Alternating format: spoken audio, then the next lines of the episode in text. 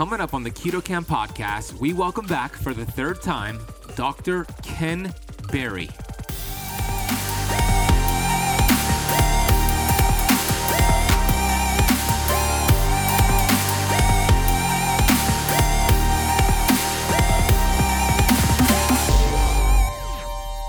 you can stick with a doctor long enough so that they can start to see your health transformation. So you go in, you're morbidly obese, type 2 diabetic, and you're like, look, doc, I'm not eating the ADA diet. I'm going to listen to you about medicines and we'll check labs and I'll do all that, but I'm eating keto and that's just how it's going to be. If we can work together like that, then that's okay if that doctor is, you know, halfway agreeable with that, then I would stick with that doctor because what's going to happen when you come back in three months and your A1C is now seven and you've lost 40 pounds?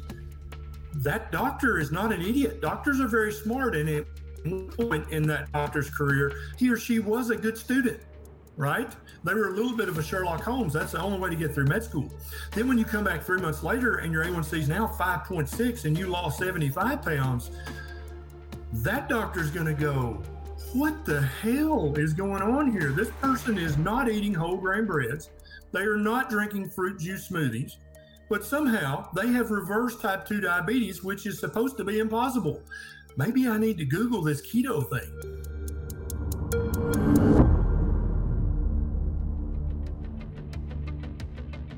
I'm a certified functional health practitioner who's on a mission to educate 1 billion people.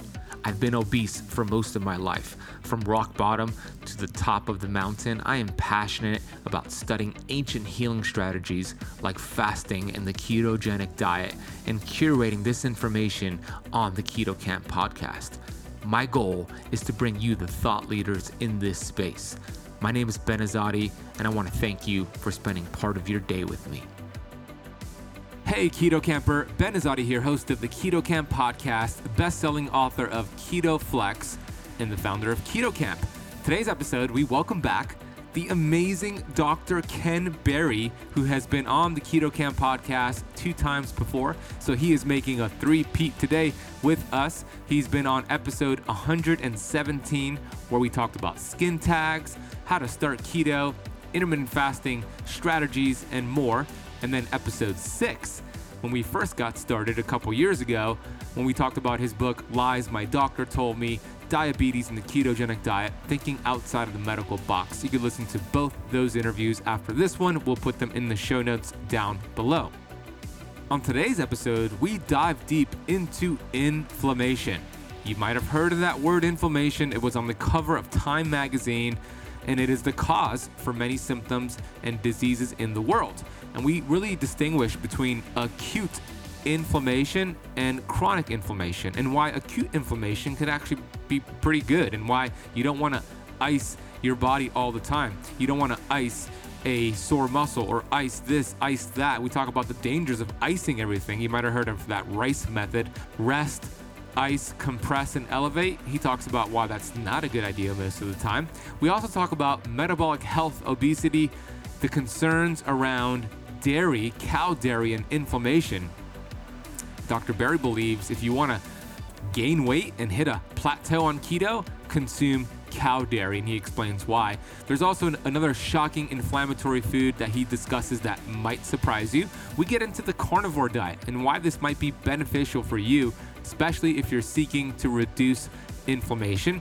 I also asked Dr. Berry what are some of his favorite lab markers to assess inflammation in the body. He breaks that down. And then we get into the conversation on cholesterol and statin medication. Should you take a statin if your doctor is saying, hey, your cholesterol's up, hey, your LDL's up, I require a statin? Well, we don't want to make that decision for you, but we do provide some research on statins and whether it's a good idea or not.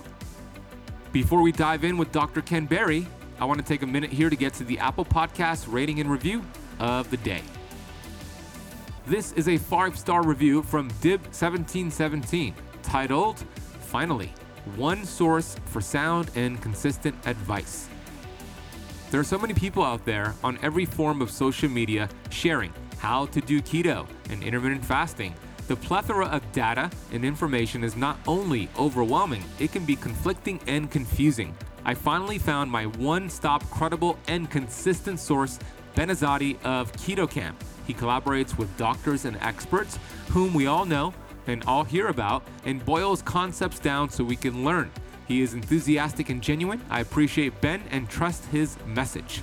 Wow, Dib, thank you so much for that incredible review for the podcast. I'm so glad you found a good source that is consistent and valuable to you and you resonate with my personality. I agree. We used to have an issue back in the day of not enough information. Now it's the complete opposite. We have too much information. So the job of, of me, I feel like it is my job, is to curate that information, the science, the research, my guest, and give it to you in actionable steps. So I appreciate that rating and review. If you have not left the Keto Kamp podcast a rating or a review yet, please do so on Apple Podcasts today. Before we dive in with Ken Berry, I want to remind you about our upcoming seven day Keto Kickstart Challenge taking place this Monday, May 17th. For seven days, every single day inside your private Facebook group, I'm to go live and do an hour of teaching and an hour of Q&A. I'm also bringing in some incredible thought leaders in the keto and fasting space to do teachings and interviews for the challenge guest members. The challenge is 100% free. The confirmed speakers are Dr. Mindy Pelz, Dr. Benjamin Bikman, Cynthia Thurlow, Autumn Smith, Dr. Rebecca Warren, Dr. Daniel Pompa, and many other surprises. There's also going to be thousands and thousands of dollars worth of free giveaways for supplements and coffee and olive oil and all things related to keto. And we're going to give those away at the beginning of each live stream. I encourage you to sign up for your free spot by heading to ketokampchallenge.com. Camp is spelled with a K. ketokampchallenge.com. Register your free spot and let's get into this amazing seven day keto kickstart challenge, which is going to blow your mind. This is the first time we're doing this, and it's going to be absolutely epic. We'll also drop a link for you down below in the podcast notes. Did you know there's actually beverages that can supercharge your fasting results? My favorite, which is a keto powerhouse, is apple cider vinegar. There's a ton of research showing apple cider vinegar has been beneficial for boosting your metabolism, suppressing appetite, reducing fat storage. That's because apple cider vinegar contains acetic acid, which is a short chain fatty acid that's been shown to promote weight loss in those ways. Also, apple cider vinegar is one of the best ways to balance your blood sugars. A study showed apple cider vinegar improved insulin sensitivity after high carb meals up to 34%. We also know that apple cider vinegar stimulates digestion, acts as a bile stimulant to help break down the fat you're eating on keto. Another research study showed apple cider vinegar protects against mineral depletion. If you're like me, you probably don't like the taste of apple cider vinegar. I think it tastes disgusting. That's why my go to is Paleo Valley's apple cider vinegar complex. This is an organic blend of apple cider vinegar and four more gut and health supportive superfoods. I take this before my meals, I take it before coffee, and this enhances my fast and my blood sugar regulation. You'll find it contains organic apple cider vinegar, organic turmeric, organic ginger, organic Ceylon cinnamon, and organic lemon. Since you are a listener of the Keto Kamp podcast, we worked out an exclusive discount code for you to get the apple cider vinegar complex capsules and all of the products over at Paleo Valley. All you need to do, head to paleovalley.com, use the coupon code BEN15, that is BEN15 at checkout, and you'll get 15% off your entire order. By the way, they got delicious beef sticks and an awesome organ meat complex. Go check them out. PaleoValley.com. Use Ben15 at checkout. All right, let's talk about inflammation with Dr. Ken Berry. Dr. Ken Berry is a family physician, speaker, author. He was born in Linden, Tennessee, and grew up in the very small town, southern town of Hohenwald, Tennessee. I have never been there. he received a Bachelor of Science degree with honors in animal biology and psychology from Middle Tennessee State University in Murfreesboro, Tennessee in 1996. He received his MD from the University of Tennessee Health Science Center in Memphis, Tennessee in 2000. Having seen over 20,000 patients during his career of all ages, he is uniquely qualified to write on both acute and chronic diseases. More and more, Dr. Berry has focused on the chronic diseases caused by the standard American diet and lifestyle and has made it his mission to turn the tide of the epidemic of type 2 diabetes, chronic inflammation, and dementia. Here's Dr. Ken Berry. Let's dive right in. Uh, I want to focus the conversation. Well, first of all, thank you for coming back for the third time. This is your third time on the show, and I'm su- super grateful. So thank you, Ken. I, I want to focus on inflammation. Uh, that's kind of a general word, if you will. But I want to relate it to how proper nutrition, the proper human diet, keto, carnivore ish, can actually help with inflammation. So, my first question to you is this What is your definition of inflammation? Yeah, it's a great question. We have to be very careful about this because there are some inflammations that are very good and useful and productive. So we never we want to make sure that what we're talking about negatively is chronic, inappropriate inflammation. That's the enemy. Acute inflammation, like when you sprain your ankle or you get stabbed in the forehead by your curling iron or whatever, the, the redness and the swelling and the pain and the edema, that's good. That is normal. That acute inflammation is actually the first step in the healing process, right? Without that inflammation, you can't ever heal. And so I actually have a, a video on YouTube about uh, sprained ankles and the classic RICE therapy, rest, ice, compression, and elevation. And then uh, every doctor adds an in on there for NSAIDs or non non-steroidal anti-inflammatories. All of those things actually slow down the healing of your sprained ankle or your sprained knee or your sprained elbow. They make they make it take longer to heal, and they also set you up for possible chronic joint problems because the joint didn't heal correctly. So acute inflammation is our best friend if you have an acute injury. The enemy is chronic, inappropriate inflammation. And this is almost always caused by something in your environment getting into your body. So it can be caused by foods you eat or foods that you eat that are not really foods. It can be caused by things you drink. It can be caused by chemicals or toxins you're exposed to in your environment. And they lead to just chronic, smoldering inflammation in your body that's not part of a healing process. It's just your body trying to cope with this everyday insults of whatever the substance is that's being put in your body. And so our enemy is chronic, inappropriate inflammation. And this can absolutely be caused by things that you eat too much sugar, which leads to hyperinsulinemia, which is very inflammatory. Too many grains, which are inflammatory because of the sugar content, starch content, but also because of the anti nutrients in them. Some people are very affected by this, like people with celiac sprue. Other people don't have a clinical level of inflammation, but it is a subtle smoldering inflammation that, that will eventually lead to an autoimmune condition or other problems from chronic inappropriate inflammation. And then number three are the industrial vegetable oils like margarine, shortening, canola, soybean, sunflower, peanut oil. All of these things, the omega 6 to omega 3 ratio is a problem, but also these oils oxidize very rapidly, not only when you cook with them, but inside your body. Remember, your body's not at room temperature, right? And so that elevation in temperature is going to, these oils are going to oxidize. They're going to cause inappropriate uptake of, of these inappropriate fatty acids into your cell membranes. And then that makes your cell membrane almost a foreign entity to your immune system because it's got this inappropriate fatty acid inside the cell membrane, which is again going to lead to chronic inappropriate inflammation. And this chronic inappropriate inflammation uh, almost always is going to piss off your immune system. And we think this is one of the reasons that there's such an epidemic of autoimmune conditions right now, is because your immune system is so confused by the, all this chronic inflammation all over your body that it just starts to randomly attack parts of your body. And sometimes that can wind up being you. And that's the auto of the autoimmune condition. So chronic inappropriate inflammation is a huge enemy for anyone who's trying to achieve their optimal health. That's a great breakdown and distinguishing between acute inflammation, which can be beneficial. It's this hormetic stressor that could actually heal the body and uh, make it stronger. When I used to own my CrossFit gym, Ken, I actually came across the research on why we don't want to necessarily ice ourselves all the time after a workout. I studied some of Kelly Starrett's work, and it came as a shock to so many people. I'm sure those listening right now are shocked by it, but it's interfering with this innate intelligence, and the body is well equipped to deal with it in acute situations, similar to why we don't want to take all these antioxidants during our workouts, right?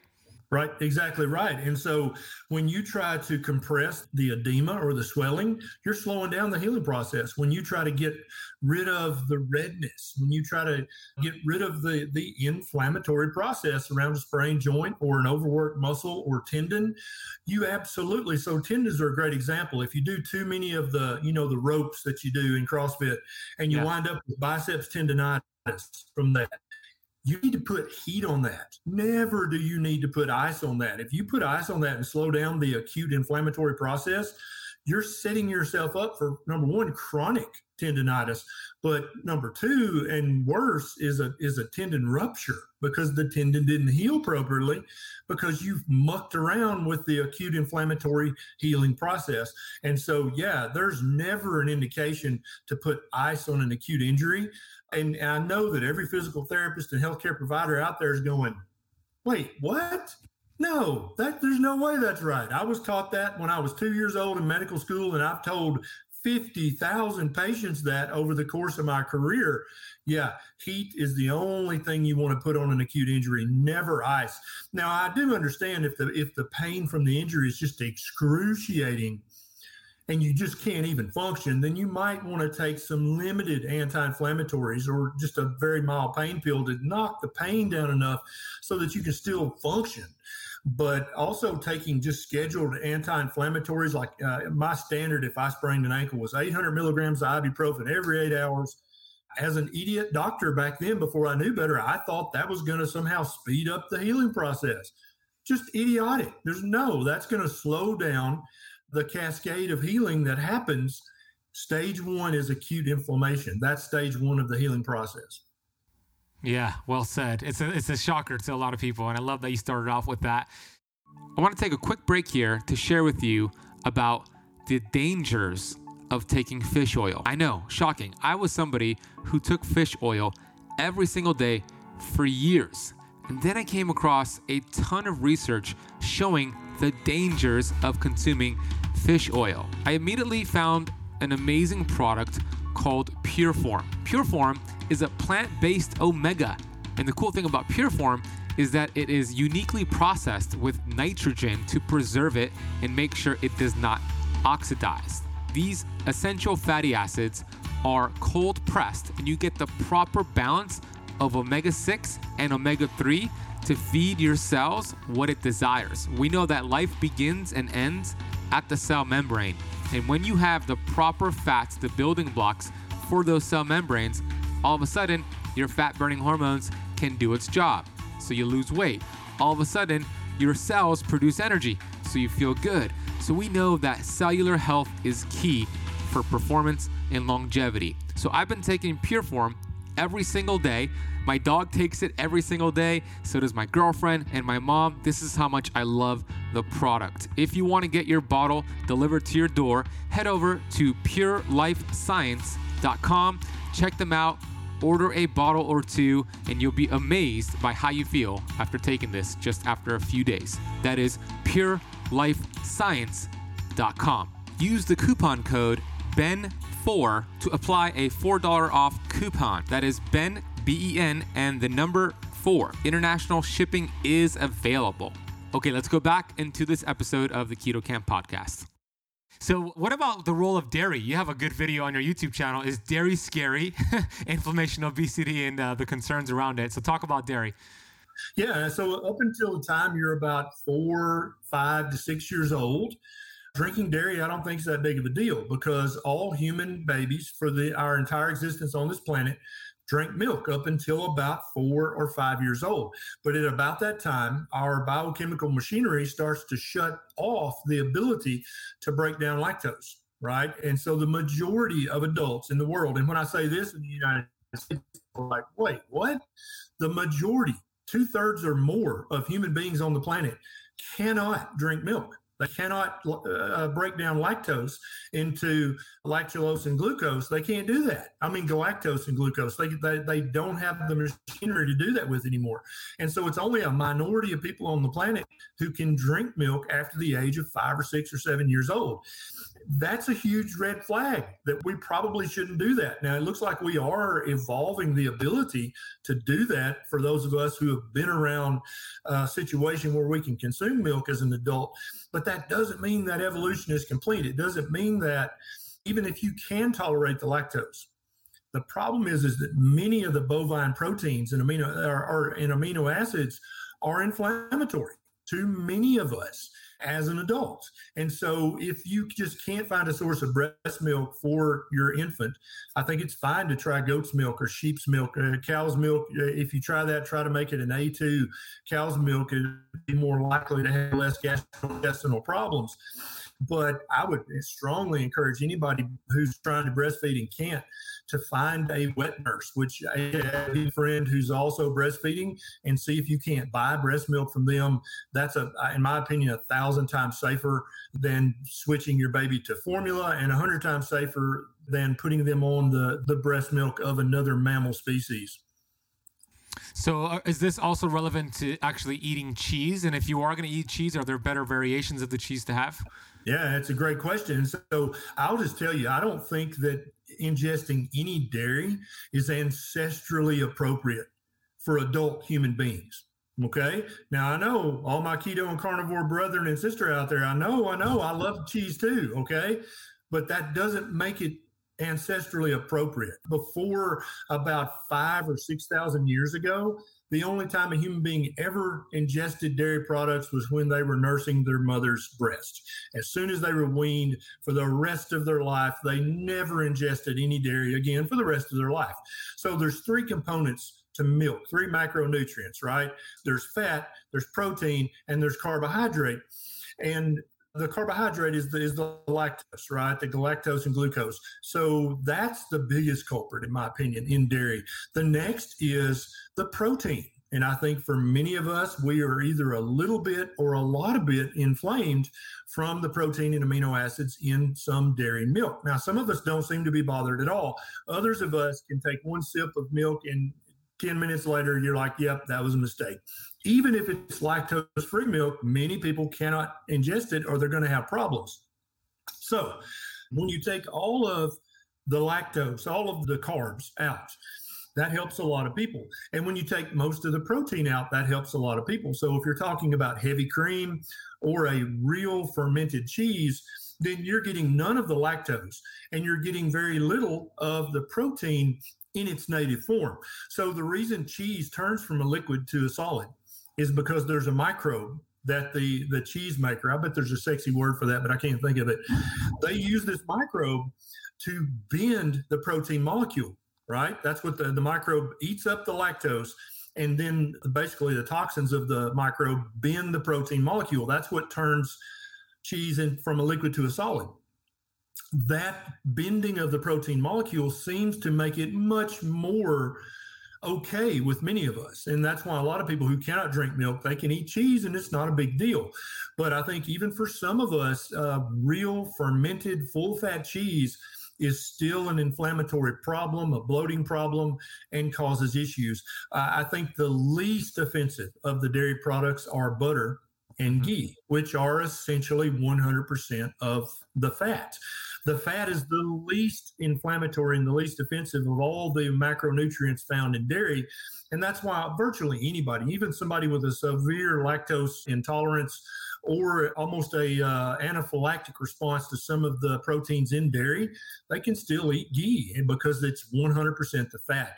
And so I think the worst criminal in dairy is the is the lactose. The next worst criminal for many of us is the inappropriate bovine or caprine or ovine proteins that are would not be found in human milk.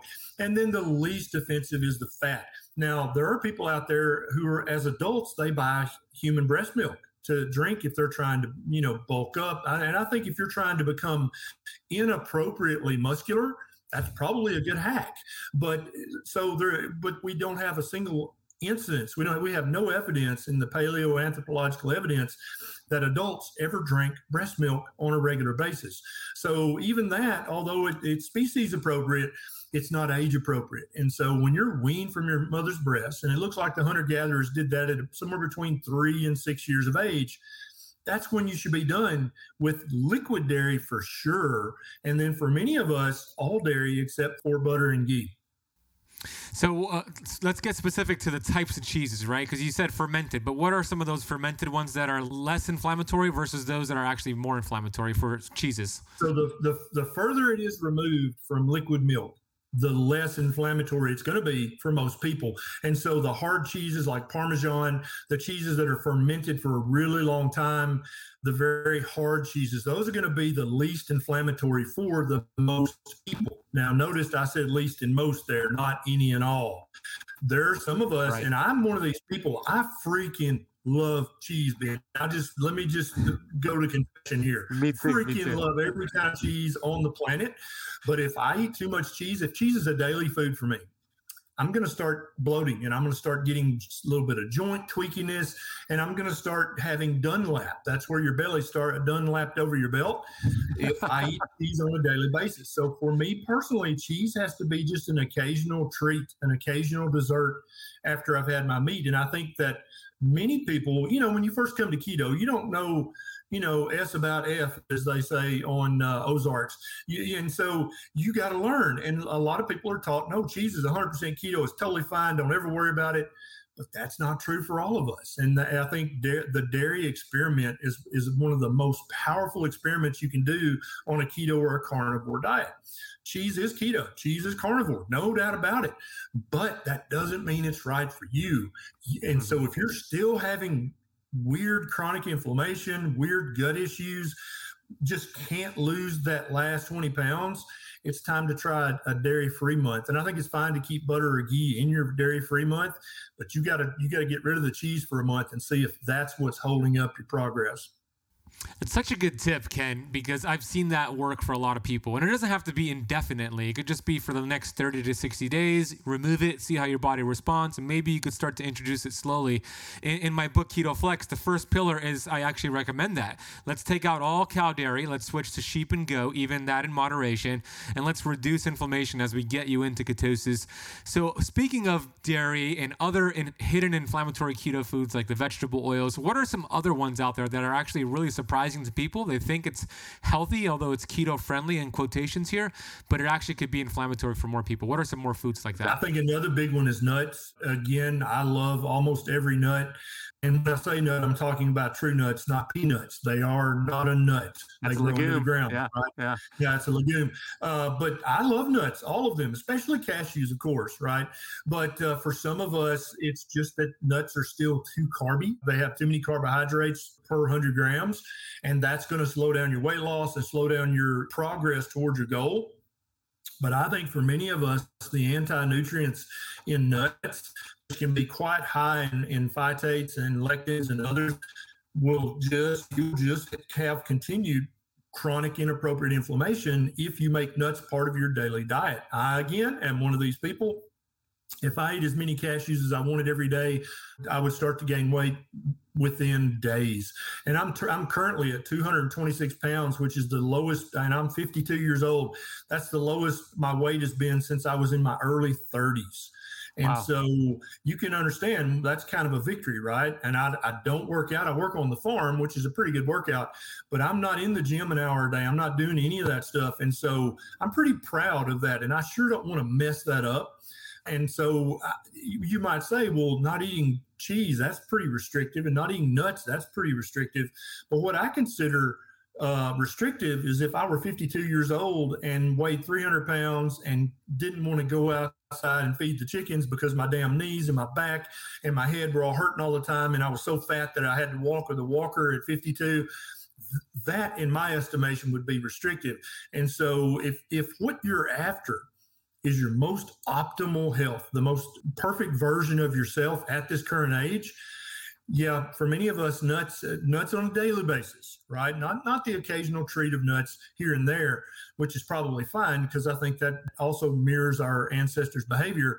But to have think that you can have nuts just because they're low carb every single day of your keto life, for many of us, that's going to slow down your progress towards your goals. Fair point. And you know, almonds specifically, a lot of these keto bars and these keto baked goods are loaded with almond flour and almonds, and we know those have anti nutrients and they're high in oxalates. So it's important to modify that, or if not, just reduce it or eliminate it for a certain period of time. So we talked about the anti nutrients and, and, lectins and all that. So for you, what do you specifically do with your nutrition right now? I know in the past you were doing carnivore. Are you now carnivore ish? What, what does your nutrition look like now? Yeah, I range from ketovore, which is carnivore-ish, all the way to just pure carnivore. And uh, I'll do carnivore for months, two or three months on end. And then if I see something that somebody's eating that's keto, but not obviously carnivore, I'll be like, mm, that looks pretty good. I think I'll have that. And I feel like I've been carnivore long enough now, probably 22, 23 months, that whatever chronic inappropriate inflammation is still lingering it's gone now, or at least it's at such a low level that it's not really affecting me because I think that's one of the reasons I'm at 226 now. Uh, whereas when I was just straight keto, I was stuck at 240, could not go below 240. And carnivore took me from 240 to 226. So I definitely don't want to ever mess that up because if you'll think about it, Ben, when's the last time you saw a fat 90 year old? Yeah, it's very rare, very, very rare. Yeah. Yeah. I've never seen a fat 90 year old. And when you start to get older, you're either slender or you're dead, basically. Mm. That's the truth of the matter. When you start looking at 70 year olds, 80, and the older you get, the slimmer they are. And it seems like that slimness is very selected for if you want to live to be a, a centenarian, which I definitely do. So I'm very happy to be restricted in my diet when it comes to nuts and dairy and other things and all plants basically. I, I restrict myself from those because I want to stay. I, my goal is 220, and that's been my goal since I was 32. Uh, that's the last time I saw that goal, and so I'm very happy to restrict my diet in order to reap the the health benefits that I think I'm reaping. So I love carnivore as well. I did it last year for 40 strict days. I did a whole bunch of lab work day one versus day 40, and it transformed my health and my lab work. So I, I sprinkle it in now 30 days here, 35 days, 40 days. So I love it. Now I want you to explain to my audience, if they haven't heard it from me, why is carnivore so beneficial for reducing inflammation in the body? Yeah. So, number one, carnivore by definition is the lowest carbohydrate diet you can eat right? It, and so carnivore is keto. It's just the ultimate keto. It's a it, it's as close to zero carb as you're going to get. It's not zero carb. There's there's a gram of carb in an egg. There's two or three grams of carbohydrates in liver. And somebody asked me, should I avoid those carbs? You know, if I'm trying to do carnivore and eat low carb meat, I'm like, no, that's all fine. Our, our ancestors from day one on this planet ate eggs, they ate liver, they ate meat. Don't worry about the carbs in meat. And so that's number one is, is carnivore is as low carb as you can possibly get. Number two, for all of those of us out there who are in some way, some degree allergic to either the proteins in dairy or the phytochemicals in plants. And I, I truly think that there's a bell curve for every single one of these, right? Mm-hmm. For phytic acid, for lectins, for polyphenols. Some of us, if we're over here on the curve, it doesn't bother us one bit. But if you're over here on the curve, yeah. it's going to cause inflammation and bloating and, uh, and joint pain and other things. And so carnivore is kind of the ultimate elimination diet. You get rid of every possible plant toxin. And so you're left with just meat. And I, consider meat to be meat and eggs and uh, organ meats to be the most uninflammatory foods on the planet that a human being can eat. The only thing less inflammatory than meat is water, good pure water. That's that's really the only thing that none of us are at least some, to some degree allergic to, right? And so I think yeah. those two things together, plus meat is by far the most nutrient dense foods on the planet. And nobody can argue with that. If you want to put 100 grams of kale up against 100 grams of marbled red meat, you're going to lose with the kale every time. Kale is not a superfood. Beef is a superfood. Any organ meat is pretty much a superfood. Any liver is a superfood. And so you're going to be getting the most nutrient dense diet that you possibly can on a carnivore diet, especially if you're including organ meats. But but I think it's pretty damn nutrient dense, even if you're just eating the muscle meat from from animals. So, how much focus do you have when somebody's doing carnivore on balancing those amino acid ratios, the methionine and glycine? You mentioned having some organ meat is ideal, but sometimes you don't necessarily have to do that. So, do you put much emphasis on balancing out those amino acids? No, there are things that I trust my physiology to do for me. One is to set my heart rate for what it should be based on my activity level. I don't I don't track my heart rate. I don't try to adjust my own heart rate. I let my physiology take care of that. The amount of times I breathe a minute, I don't track that. I don't try to control and just only breathe 16 times a minute or 22 times a minute. I let my body be in charge of that. And the same goes for when I'm eating what I consider to be a proper human diet that's full of fatty meat. My body's going to decide what the amino acid ratio should be. Uh, so many people think they have to put training wheels on their body, that their body's stupid or something. That's not true at all. Only when you're feeding your body garbage then maybe you need some training wheels and you need to take a you know two handfuls full of supplements every day and you need to see am i getting enough methionine or am, what about this other amino acid? What about this? All that becomes stupid when you're eating a proper human diet spectrum because your body's been doing this for a long time. It really doesn't need your help on that kind of stuff in my opinion. Awesome. Great share. If you're anything like me, you probably spend some money each month on your supplements. But what if you're still tired and you just don't feel 100% well? Well, there could be a deficiency. What if there was a way to know if you were actually absorbing your supplementation or not absorbing, and maybe you're taking too much of something? Well, what I'm bringing you today is a chance to accurately test all of that.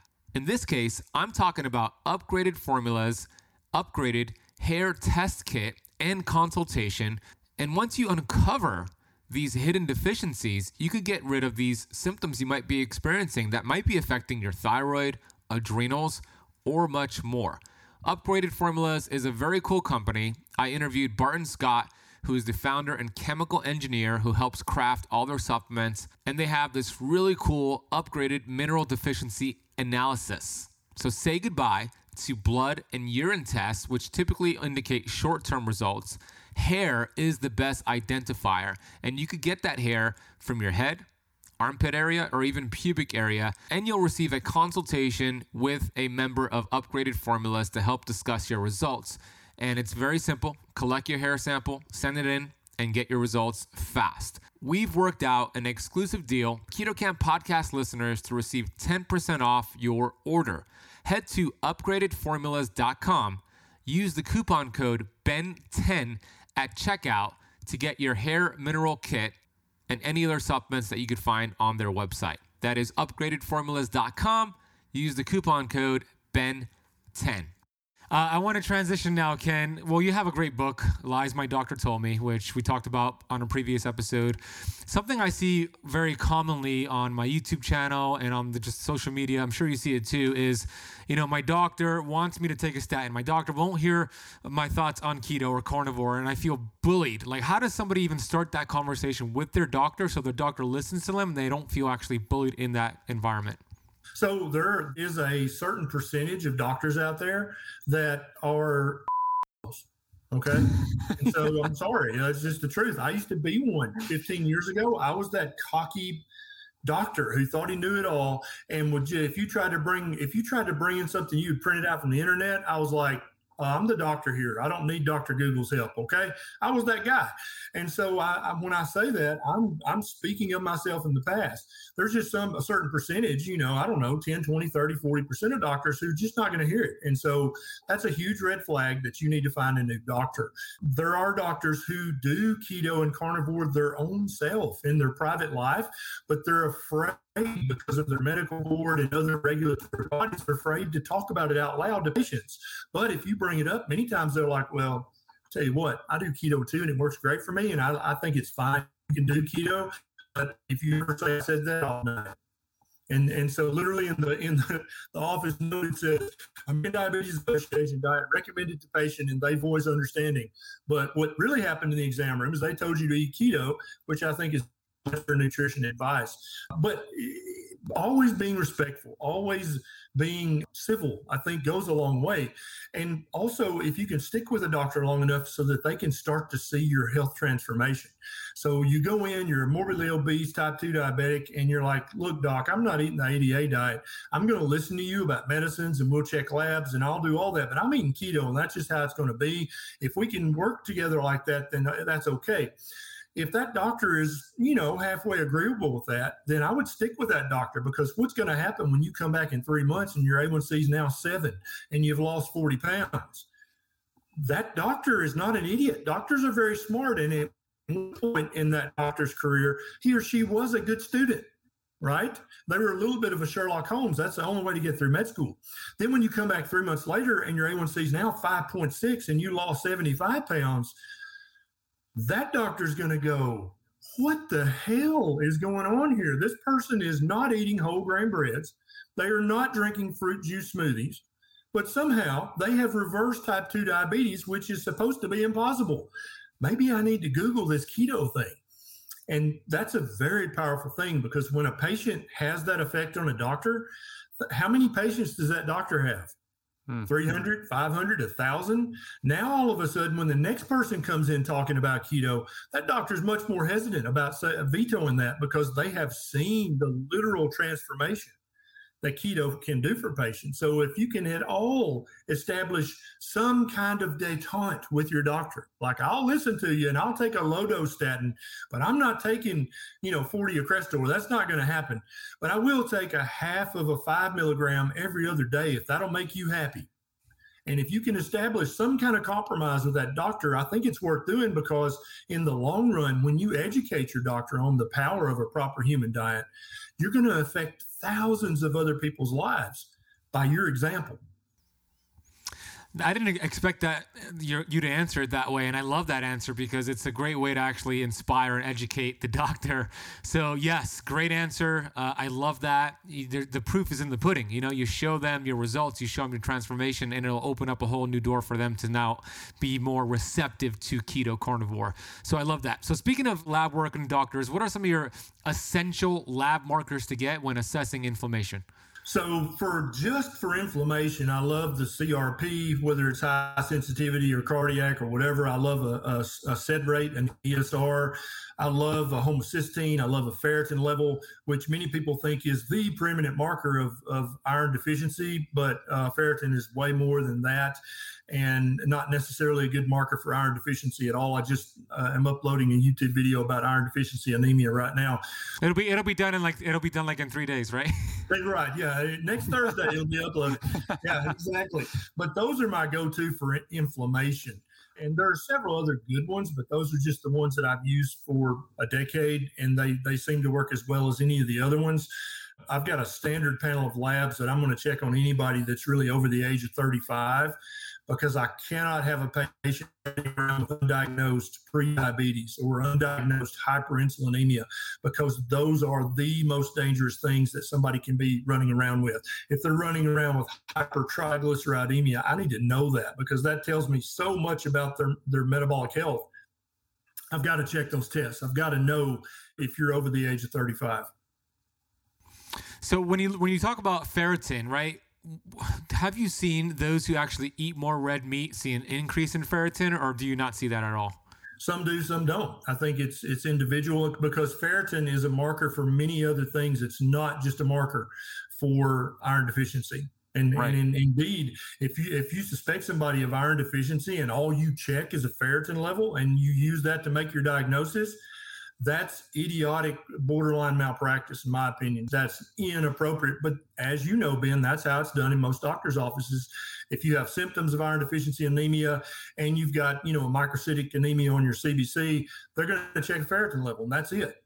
And only when you make it to a hematologist, if you ever do, are they going to go ahead and check a complete anemia panel, which includes many other tests and also several calculations to figure out is this truly iron deficiency anemia? Or is this another kind of microcytic anemia? Or is this another kind of anemia uh, altogether? Or is this occult blood loss? There's multiple things that can be going on. And just checking a ferritin and saying, yep, here's a here's an iron pill to take three times a day is terrible medical practice. You know, when I did my carnivore experiment, my C reactive protein was 1.1 on LabCorp on day one. And then I did 40 days of nothing but animal fat protein. I did like a level two carnivore and it dropped down to 0.5, right? So that dropped down. My homocysteine dropped down. My A1C dropped a point, and I felt a lot better. I lost some body fat. My skin complexion looked good. Now my cholesterol went up, my LDL went up, but I looked incredible and I felt incredible, and my inflammation dropped. So if you saw that, I know when I saw that, it didn't concern me because there was the oxidation was going down. If you saw that, what would be your thoughts, Ken? Yeah, what you just described, I would be like, yeah, I think Ben's on the right course of action. But I would also want to know what your triglycerides were and what your HDL were. I suspect yours were both beautiful, weren't they? Yeah, the triglycerides dropped, HDL went up, and they were both in a good range. Yeah. Perfect. And then you had a normal A1C, and did you check a C peptide? Yeah, C peptide improved. A1C was 5.2 on day one and then went to 5.1 on day 40. Yeah. So any doctor who would look at that lab panel for you and look at your before and look at your after and say, this is a very unhealthy diet. Your LDL cholesterol went up. You need a statin. That's a doctor who you should fire their ass. Does that make sense? Because you have literally improved every single marker of metabolic health known to humankind but your LDL went up. So therefore, that's it. All bets are off. Take a statin and never eat that way again. You start to see the idiocy of that kind of medical practice when you when you're like when you figure out what a C peptide actually means and what an A1C actually means, triglycerides, HDL, all these things. When you when you really grasp the physiology behind them, and you're like, and and you're worried about my LDL, yeah, you're fired now. And I don't blame people for doing that because that's just that's lunacy. Yeah, it is lunacy. And speaking of which, so George Allen, who's in the Keto Kamp Academy, I'm going to show his comment right here on the screen. He's watching. Dr. Berry, well, he's a big fan of yours, by the way. Dr. Berry, my cholesterol is elevated. My doctor is trying to get me to take statins. I refuse them. Will my LDL slash HDL levels normalize? I'm diabetic. I'm off insulin, just bumping up my metformin. A1C is dropping too. Yeah. Hey, George, uh, it sounds like you're well on your way to reversing your health back to good health. If you've never had a heart attack, if you have a CAC score less than a thousand, then there's there's literally no research whatsoever that shows that you would derive any benefit whatsoever from taking a statin at any strength. So uh, I think the research is very clear about that. Now, if you've had a previous heart attack, or if you have a CAC score above a thousand, then you might might benefit a tiny bit from taking a very low dose statin. Uh, so, George, here's how I like to explain it to patients, and it helps them understand. I've got a shotgun in this hand with a 12 gauge loaded with buckshot, and I got a BB gun in this hand. Okay, I'm about to shoot you with one of them, but that that's the bad news. The good news is you get to pick which one I shoot you with. Okay, the LDL is is the BB gun. And the 12 gauge shotgun is an elevated A1C, an elevated C peptide, elevated triglycerides, low HDL, and then in, uh, elevated levels of inflammatory inflammation. Which one do you pick? So LDL may not be blameless if it's super high and you've got other risk factors, but I would much rather be shot with a BB gun than with a 12 gauge shotgun any day of the week. And I think that is the relevant description of the relative risks of those two conditions. If you are metabolically unhealthy, have metabolic syndrome, a doctor shouldn't give a damn what your LDL is. They need to focus all of their time and energy and prescriptions on getting your me- metabolic syndrome under control. If you have reversed metabolic syndrome, you are so much healthier now that I don't give a damn what your LDL is. I really don't. I don't care. Especially, I don't care what your total cholesterol is. But I don't care very much about your LDL cholesterol either because you have transformed your health by getting rid of metabolic syndrome, by getting, getting rid of prediabetes or type 2 diabetes, by getting rid of hyperinsulinemia. You have improved your health so much that an elevated LDL, in my opinion, becomes background noise. It's static. I don't really care. I love that analogy with the BB gun and the shotgun. It makes so much sense. So that was super helpful for George. Thank you. Hey, I want to let you know about an amazing company who offers really impressive foods from nature. I'm referring to wildfoods.co. If you're looking for a one stop shop for your keto supplements, keto coffee, keto nuts and seeds and amazing collagen protein powders, you're going to want to check out wildfoods.co. Wild Foods specializes in real foods from small producers around the world. They're passionate about their ingredients and they have a powerful story. All their products do not contain artificial sweeteners, no gluten, no soy, no refined sugars, no preservatives, and no fillers. They adhere to ridiculously high standards like myself, which is why I endorse them. So if you're looking for some keto protein powders, golden milk lattes for some restful nights of sleep, multivitamins for men and women, cacao powders, elderberry capsules for the immune system, wild Himalayan pink salt for your electrolyte balance, and much more, I want you to check out my friends over at wildfoods.co. As a listener of the Keto Kamp podcast, you will receive 20% off your order by using the coupon code KETOKAMP at checkout. No space in between. KETOKAMP, camp with a K at checkout. Get 20% off your order. Head to wildfoods.co, use KETOKAMP at checkout, and enjoy their awesome products. Mary Anderson has a question here. TSH is very low. T4 free T4 is uh, 1.40, and doctor wants a thyroid ultrasound. Should I ask for other blood tests first? So, what should Mary do in this situation of hers? Hey, Mary, I'm not sure what your doctor's looking for with a thyroid ultrasound, but uh, it's not going to harm you. There's no radiation involved. I'd go ahead and get the, the ultrasound just for completeness, but definitely ask your doctor for a complete thyroid panel, not just TSH and a free T4. That that is an inadequate uh, workup of a thyroid abnormality. I don't know what your symptoms are, Mary, so I can't really tell you which of. But I, have got several YouTube videos that talks about the complete thyroid lab panels. Yeah, a TSH and a free T, T4 is not a thorough workup. You need more lab work checked. And I'd go ahead and allow the ultrasound because it's very safe and it, it might yield some diagnostic information. Probably not, but it's not going to hurt you at all. Awesome. Yeah, Mary, go check out the videos from Dr. Berry. Uh, we also have a new podcast coming out soon with Dr. Rebecca Warren, who specializes in the thyroid. So that'll be out on the podcast soon. So you'll get some value from that. Uh, one question here from Judy says, What else does ferritin test indicate? Mine has been very high in the past, like around 400. Yeah, ferritin can be a marker for chronic inappropriate inflammation. And so, but the average doctor does not know that. And so they're going to think it's an iron overload or some kind of iron problem. They're never going to deduce that this has something else. And so for, for the average layperson, one of the most excellent descriptions of what uh, everything that ferritin does and everything that it indicates, just go read the Wikipedia article about ferritin. That's going to give you a, just literally reading the wiki article about ferritin is going to make you more knowledgeable about ferritin and its metabolism than the average doctor is. I promise. I'm not joking. That's awesome. I love that answer. Okay, great. So we'll put the link for that definition in the podcast notes. Before we wrap this up, Ken, what are you working on right now besides the book that you're writing? I know that's super exciting and it's going to change so many lives, and I can't wait to read it myself. So, besides the book, what is something that lights you up right now that you just think about all the time? You're just excited to continue working on? Yeah, I just love doing what I'm doing right now on YouTube. I, I've got a very limited face to face medical practice right now because uh, you know, my wife Neisha said it best. You can either help 30 people a day in the clinic or you can help 3,000 people a day on YouTube. How do you feel mm. like you're being a more effective doctor? And I was like, damn, I hate it when she's right, right? But she's right. and so I'm, I'm the bulk of my time is YouTube and social media, making videos, doing live videos when I can to trying to educate as many people as possible uh, through YouTube, I have reached people on every continent except maybe Antarctica. I don't know. There may be a researcher who's watching. I don't know. But you know what I'm saying?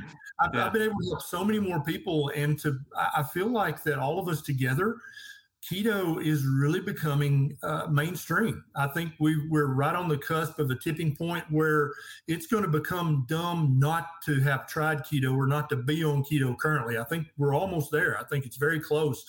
And people need to keep in mind there, there are no lobbyists for keto. There is no marketing firm helping keto get popular. It's getting popular because number one, it works. And number two, after it works for you, you're eager to share it with your friends and family because you're like, dude, you need some of this in your life. I can tell by looking at you going or coming, you need some keto. And so I love that this grassroots thing has become a worldwide movement to help people realize health again that they thought they had lost forever. They thought they would never be this healthy again. And now at 50 or 60 or 70 or even 80, they feel better now with keto or carnivore than they felt two decades ago. Dude, how powerful is that? How amazing is that that that you and I get to operate in this space and help reclaim levels of health that they thought were gone with their childhood. They thought they would never be that healthy again. Well, guess what? Congratulations. You can be that healthy again, and here's how you do it. I never get tired of doing that. Mm.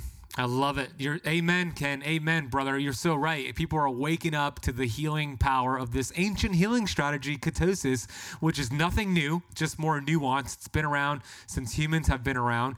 So it's not a fad or a trend. It's actually a fact. It's a metabolic process. So I love the way. Human diet. It's the original it's, human diet. Exactly. Yeah. So I love how you just empower so many people. You you inspire me all the time. I mean, I, I, love what you do with your YouTube channel. It's always a source of inspiration and also research for me. I remember the last time I interviewed you about a year ago, Ken. You had just hit a million subscribers on that day that I was interviewing you. We were celebrating, and now you're almost at 1.5 million. You're going to be at 2 million, and, and so on and so forth. And the numbers, uh, you, will get there. Um, why, why do you say that? Are you being shadow banned or something? No, no, I, I, haven't felt any indication. I've had other people in keto and carnivore space say they thought they were being, yeah. but I haven't noticed any of that. But I have had several people who try to share my videos on Facebook say that Facebook would not let them share the video. Hmm. And so I don't know if that's happening or if, they just didn't know how to share or something.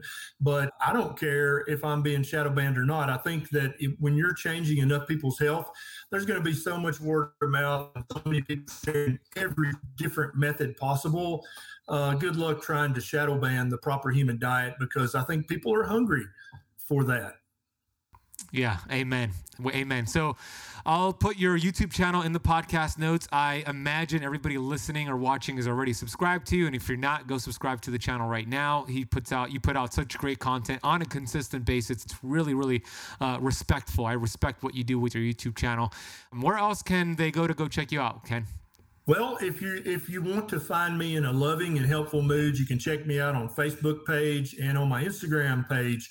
If you're really in the mood for something snarky, then go check me out on Twitter. That's where I fight with uh, vegans and and Kiko nuts. You know what a Kiko nut is, don't you, Ben? And then, but I'm on all social media. I'm on I'm on Clapper. I'm on TikTok. I'm on Gab, Parler MeWe, and, and, you know why do bank robbers rob banks? Because that's where the money is. Why I'm on every social media platform? Because that's where people are. And my job as a doctor is to help people improve their health. So why would I not go where the people are? That's my job. Amen. I'm with you. Same thing with me. I was just talking to Dr. Benjamin Bikman uh, like an hour before your interview, and he was telling me how much he's starting to hate Twitter because of those conversations. People are like crazy on Twitter. So that's great. We'll put all of those resources where you're found on social media down below.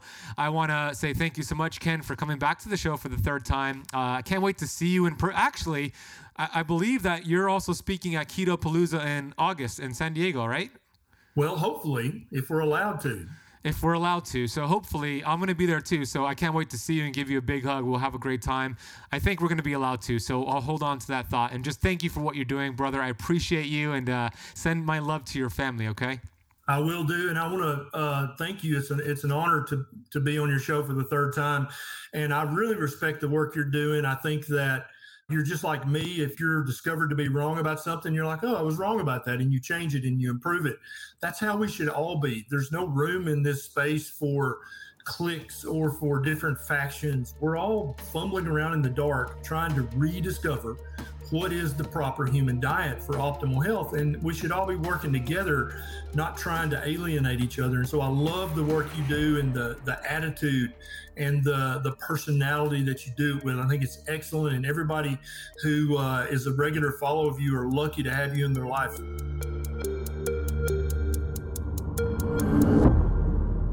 I really hope you enjoyed that conversation with the fun and knowledgeable and amazing Dr. Ken Berry.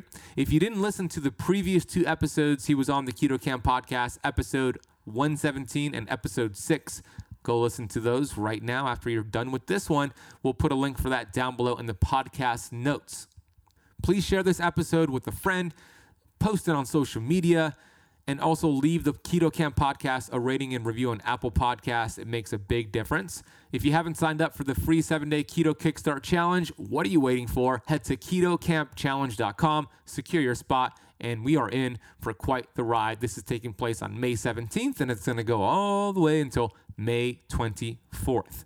On Monday, May 17th, we also are going to release a brand new interview here on the Keto Kamp podcast with Dr. Bruce Lipton. Dr. Bruce Lipton has never been on the show before. I've been such an incredible fan of his work, and we finally got him on the show. And on Monday, May 17th, we released that episode here on the show. So subscribe if you haven't subscribed yet, and stay tuned for that episode. Have an amazing weekend. Sending you love, sending you light. I'll see you on Monday.